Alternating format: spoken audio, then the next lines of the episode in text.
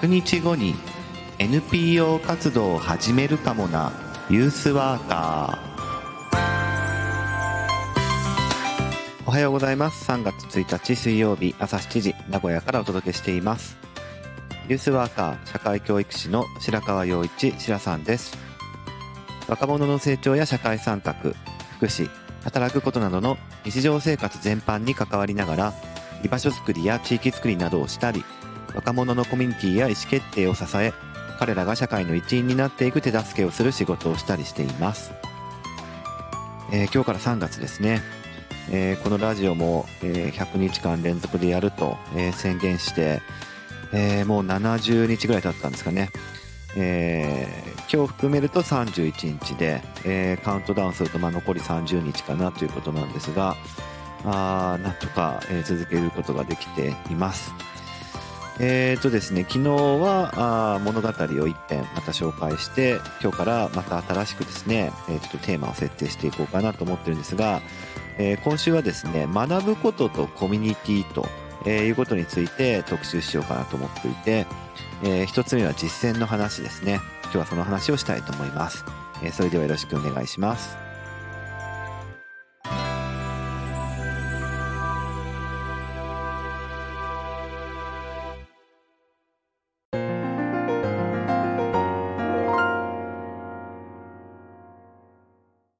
知るらない大学という、えー、実践をしていって、していたことがありまして、あのー、これ自分の実践なんですね。で知るらない、えー、こんな言葉、あの、ないんですけど、造語、えー、なんですね。えー、造語なんですけど、えっと、初めに、えー、断っておくと、あの、これは僕が考えた造語ではなくって、えー、プロジェクト、プロジェクトアドベンチャージャパンっていう株式会社があってですね、えー、そこが、あの、商標登録をしている言葉なんですね。で、プロジェクトアドベンチャージャパンっていうのは何かっていうと、あの、僕自身が、えー、大学は北海道の、えー、大学にいたんですが、その時に、えー、プロジェクトアドベンチャーっていうですね、あのー、まあ、冒険教育、冒険教育とか、えー、いうふうに、えー、言う人もいるんですが、まあ、野外系の活動ですね、えー、っていうところを、まあ、推進するアプローチの中の一つに、プロジェクトアドベンチャーっていう、え、ものがあってですね、えー、そのプロジェクトアドベンチャーの方法論っていうものについて、えー、まあ、普及啓発とか、えー、しているような、まあ、組織、団体っていうのが、まあ、プロジェクトアドベンチャージャパンというふうに言っていて、で、結構、あの、個人的にもですね、お世話になったことがある方も、まあ、何人かいたりとかしていて、で、大学自体には結構馴染みがあったんですね。で、えっ、と、そこの会社が、まあ、いろんなツールも開発していて、で、えっ、と、僕が、まあ、尊敬する一人、えー、の方でもあるんですけども、え、その方がですね、まあ、イラストとかそういうデザインをしたりとかっていうのが、えっ、と、スキルがある方で、で、その方が作っている、えー、カードキットの中に、えー、知らないカードっていうのがあってですね。えっ、と、まあ、よかったら、えー、概要欄にリンク貼っておきますけれども、で、その知らないカードっていう、えー、コンセプトがとても僕は、えー、好きで、えー、ずっとこう昔から使ってるんですけど、えー、そこら辺に、えー、着想というかですね、えー、自分の実践の中で、あ、ぴったりな、えー、概念でもあるなと思って、えー、知らないっていう言葉を、えっ、とい、いただきましたというか使わせてもらってます。で、これは、えっ、と、実践をする際にですね、ちゃんとプロジェクトアドベンチャージャパンに確認をして、えきっちりですね、これは、えっ、と、株式会社プロジェクトアドベンチャージャパンの商標ですっていうふうに書いてくれれば、あの、使っていいですよっていうふうに言われましたので、えその名前でやっているんですね。で、これ何かというとですね、えー、これっていうのは知らない大学っていう話を、え、ー、と、しようかなと思ってるんですが、これは、あのー、簡単に言うとですね、え今日の、え見出しにも書いてあるんですが、あの、学びたいことを学びたい人と、え学びたい方法で、え学んでみようという企画のことなんですね。えー、何のこっちゃというふうに思われるかもしれませんが、あの、まあ、経緯としては、その若者がいろいろ、えー、学び合う関係づくりが、えー、進んでいったグループが昔ありまして、で、もっと自分たちが、こう、なんていうかな、えー、みんなで、えー、もっといろんなことしていきたいなということを考えてたですね、その若者グループは。っていった時に、その若者グループのサポートを、まあ、僕はずっとしていたわけですけれども、あの、まあ、僕自身の、えー、いろいろな知見っていうところもそうだし、あとは、えー、集まってるメンバーたちそれぞれの、まあ、リソースっていうかね、そういうところとかも、なんかもっともっとそういうところを学んでみたいなっていうような話が出てきたんですよ。何かこう一つの目的に向かって実践をしていくコミュニティということよりかはですね、えー、なんかお互いからとか、あとは僕自身からとか、えー、いう、まあ、人間関係や人間っていうところから学びたいっていう欲求、ニーズがあったんで、なんかそういうニーズを満たすことのできるような、まあ、活動ができないかなっていう話になってたんですね。で、その時に、えー、っと、僕自身がですね、このシルラナイ大学っていうものを、まあ、やる前に、えー、これも個人的な企画なんですけど、えー、ずっとやっていたことがありまして、で、それはですね、あの、白川大学と、えー、仮に名前を付けているんですが、え、そういう企画を、あの、昔から個人的にやっていたんですね。で、これは何かっていうと、その、え、簡単に言うと、その学びのオーダーメイド企画なんですね。えー、つまり、何か、こう、僕自身とか僕の持ってるリソースから学びたいなっていう人が現れた時に、その人のために最適な学び方と学びの内容を提供するっていう、え、そういう企画だったんですよ。あの、例えば僕自身はファシリテーションとか、えー、そういうところがですね、まあ、専門なので、えー、実際ファシリテーションを学びたいとか、えー、ファシリテーションのこう、いろんなスキル的なものもそうだし、まあ、理論的なところもそうだし、えー、事例的なこともそうだしっていうのを、まあ、結構ですね、その学びたいなっていう人が、えー、まあい、いるというか、あの、幸運なことに、えー、周りにいるんですね。っていう時にどうやったら学べるでしょうっていうふうに、あの、よく聞かれるわけですよ。で、ファシリテーションっていうのはですね、こう、まあ、正直、僕自身その巷で、こう、本屋とかで売られてるファシリテーションの本が、まあ、あまり、どうだろう、おすすめできないっていうところが実はあってですね、あの、まあ、ここら辺はちょっと今日の話ではないので立ち入らないですけれども、あの、おすすめの学び方っていうものを、こう、あまりうまく紹介できないのでですね、えー、そうなると、こう、僕自身から学んでくれた方がいいような気がしますっていうふうに、えー、言うんですよ。で、そうすると、こう、結局僕自身から学ぶみたいな、えー、ためにはどうすればいいかっていうと、僕が教えるとか、えー、僕から学んでもらうっていうことが、まあ僕にとっても一番、その質問に答える方法として一番誠実な、えー、対応だっていうことがあるので、なので、その、えー、そうなると、じゃあ、えー、ファシリテーションの何学びたいですか？っていうヒアリングから始まって、ああ、そうですか。じゃあ、えー、っと、こういうことについて学びたいんですね。わかりましたと。で、それをどうやって学びたいですか？って。えー、なんか知識的な面っていうのをなんかこう拡充したいっていうところがニーズなのか、えー、じゃなくってなんかこう体験的な、えー、ものを学び、えー、の、まあ、体験的なところから学びを、えー、深めるというかね、っていうことがお望みですか？と。で前者だったら別に、何かの本とかを参照しながら僕が、まあ、概念学習っていうかね、こう、インプット型の、えー、講義というか、をすればいいわけだし、後者であれば、一緒に学び合える仲間と、いうのが必要になってくるので、じゃあそういう仲間を集めてきて、その仲間と一緒に学びましょうか、みたいな感じで学び方を提案する。学ぶ内容もそうなんですけど、学び方も提供するということを、まあ、やっていたんですね。で、そうやってこう学びたいというニーズを満たすというような関係を築くというようなこともですね、まあ、やっていたわけですよ。で、まあ、ここの、ここら辺の活動はですね、まあ、あの、以前にもちょっとお話をしたんですが、レンタルシラさんっていうね、えー、2月17日、2月18日の、えー、時に少しお話しした話なんですが、えー、そのレンタルシラさんっていう時の、まあ、いろいろ、えー、自分のスキルと、こう、何か、えー、のリソースを、こう、まあ、等価交換するっていうプロジェクトなんですけど、の時に、まあ、そういうコミュニケーションをする人が、まあ、現れたっていうのが、まあ、きっかけだったりするんですけど、まあ、そういう、こう、学びのオーダーメイド企画っていうものは、えー、なんか、えっ、と、面白いなっていうふうに思っていたってこともあったので、えその考え方を応用して若者たちと一緒にやってたのが知らない大学なんですね。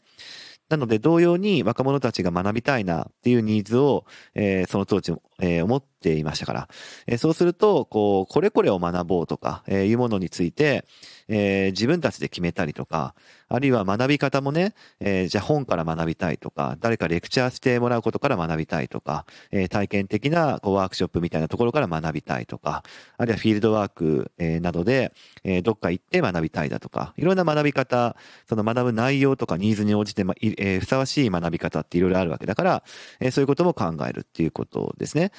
なので、知らない大学ではそういうところからやっていこうと。あの、その何かを学びたいなって思う人が言い出しっぺになって、これを学びたいんだけどっていうことを、えー、まあ言い始めますと。で、それについて、じゃあどうやったらそれが一番学べるのかなっていう学び方について今度はみんなで考えると。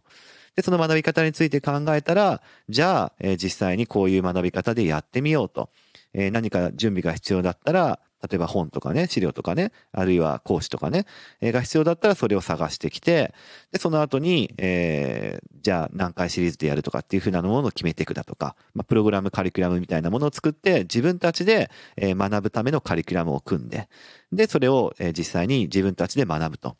もちろんその学ぶときには、えー、学んだ企画をする人だけじゃなくって、えー、一般的にこう、こういう学びのことをしますよっていうチラシも作るので、えー、その学びのコンテンツを学びたいなと思う人がまたそれで雪だるま式に増えていくみたいな、えー、そういうやり方をしてったわけですね。で、結構これは、あの、面白い学び方だなというふうに思っていて、えー、まあ、知らない大学っていうものを、こう、PR するときに、まあ、チラシも作ったんですけど、あの、結構その、呼びかけ文の一部を今から抜粋すると、コンセプトがわかるかなと思ってるんですが、ちょっと読み、読みますね。えー、知らない大学では、知らないを学びます。知ら、知らないとは、知ると知らないをか、えー、合わせた言葉。講座を通して新しい知見を知るだけでなく、知らないことへの気づきから自分の探求したいテーマを見つけたり広げたりすることで新しい学びのきっかけが生まれます。学びたいことを学びたい人たちと自由に学ぶことができる場を作り、レクチャーや受講生同士による体験や実践の活動、ディスカッションでの意見交換を行うことで主体的な学びを目指していきますということで、えー、大体高校生と大学生が多かったかな、えー、の学びの実践で、えー、結構これ続きましたね。2年ぐらい続いたかな。えー、っていう感じで、最終的にはちょっとコロナでストップしちゃって、その、えー、コロナでいろんなことができなくなっちゃって、えー、まあ自然消滅しちゃったという企画なんですけど、コンセプト自体はとても面白いと思っていて、あの、それをやっていましたということですね。で、例え、で、大学ってつけてるのはちょっと意味があって、あの、結局その学びたいなって思う、えー、その学びのコンテンツとか、えー、がですね、大学でいうところの学科とか学部みたいになっていくわけですよ。えー、例えば、こう、それこそ、え、っと、なんだろう、こう、自己成長とかね、そういう、なんかもっと学ぶことを通して自分を成長させたいみたいなニーズを、持ってる子たちも当時多かったんだけど、そうすると、えー、自己成長学部みたいなね、えー、学びたいコンテンツがいっぱい出れば出るほど、それを一括りにまとめる何か呼び名があった方がいいなっていうことで自己成長学部みたいなのができてきたりとか、えー、あとは何でしょうね、こう、ファシリテーションを学びたい地だったらファシリテーション学科みたいなのが出てきたりとか、えー、いうふうにボトムアップで、えー、いろんな学びたいっていうものが、えー、ひとまとめにされて、学部とか学科みたいなものが出来上がっていくみたいなイメージがあったから、これって大学っぽいよねって話があったりとか、あとは学びたい方法を考える中で、えー、例えば、こう、誰か、えー、を講師にして、その講師の人から学びたいっていうことも結構ザラにあるわけですね。ってなった時に、あの、普通は講師が教えたいと思う講師がいて、で、その教えたい講師が教えたいことを教えるっていうのが、えー、まあ、巷で行われている講座なんですけど、えー、知らない大学は全くの逆なんですね。えー、知りたいなと思う人が、えー、この人から学びたいなっていう人を自分たちで選んでくるっていう話ですね。で、やっていくので、当然でもそうすると、えー、ふさわしい人が見つからなかったりする場合があるわけですよ。もちろん僕はいろいろなネットワークを持ってるから大体見つかるんですけど、えー、仮に見つからなかった場合はですね、えー、その、あの、授業を担当する講師が、えー、不在ということで、えー、その科目はですね、えー、休校になります っていうようなことも言えるわけですね。これユーモアがあるでしょ。っていうのもあってですね、えー、先生がいないので、えー、これは、まあ、あの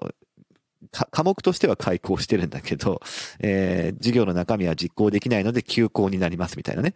えー、そういう意味なんですが、えー、っていうところもなんか、こう、なんかが、学校というよりかは大学っぽいなっていうところがあったりとか、えー、そんなコンセプトがあったので、シルラ内の大学だというふうにしていったわけですね。えー、まあ、ちなみに今も、え、こういう学びのオーダーメイドっていうものを、えー、ですね、は、まあ、個人的にもやっているので、えー、何か僕や僕の周りの人たちから学びたいとか、あるいは自分たちで学びたいんだけど、その学び方とか学ぶ方法を一緒に考えたいっていう人は、えー、ぜひ、一緒に考えたいなというふうなことは思っています。あの、シルラナイ大学はですね、まあ、つまるところ、こう、学ぶ人が主体なんですよね。学ぶ人が主体なので、えー、学ばせたい人が最初にいるんじゃなくて、学びたい人から始まるというような実践。これがシルラナイ大学ということでした。えー、今日はこれぐらいにしておきますけれども、あのー、この学ぶことと、えー、コミュニティみたいなところって結構密接に、えー、関係していて、えー、そのあたりの話とかをですね、えー、今週はいろんな切り口でしてみようかなと思っています。えー、今日はとりあえず知らない大学という僕の、えー、やっていた実践のお話でございました。えー、それではまた明日も聞いてください。このラジオは音声配信プラットフォームスタンド .fm からお届けしています。Apple Podcast、Spotify、Amazon Music、Google Podcast からもお聞きいただけます。番組へのお便りはスタンド .fm のレターからお送りください文章などのコンテンツを配信するメディアプラットフォームノートでも記事を書いています明日もどうぞ聞いてくださいねしらさんでした。